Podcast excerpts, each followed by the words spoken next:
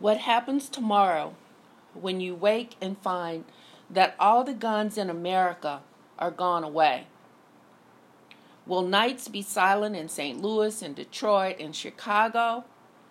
Will the mentally ill go to mental health clinics instead of gun shows where no background check is needed?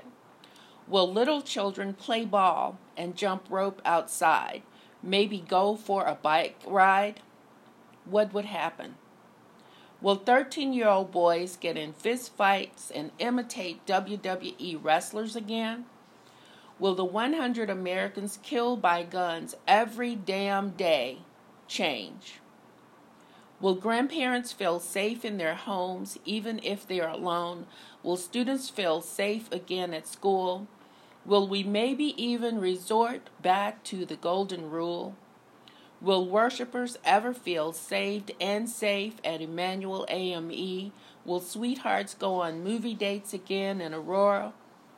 Will I be free of hearing that tired, worn out adage guns don't kill people, people kill people?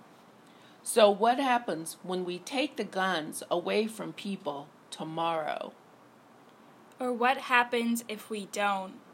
The school bell will still be synonymous with gunshots, and bulletproof backpacks will be sold for $5.99 at the corner store. There will be classes to teach the best ways to escape a shooter. Concerts will be moved inside domes that have impenetrable walls, and no bags will be allowed, and no hoodies will be allowed, and no baggy shirts will be allowed. And when sleeping in the city, will little children still hear the noise of a revolver and go outside thinking the Fourth of July has come early? Will every single person own a gun? Will we live Will we live in an eye for an eye city where the only way to survive is by slinging around a semi automatic?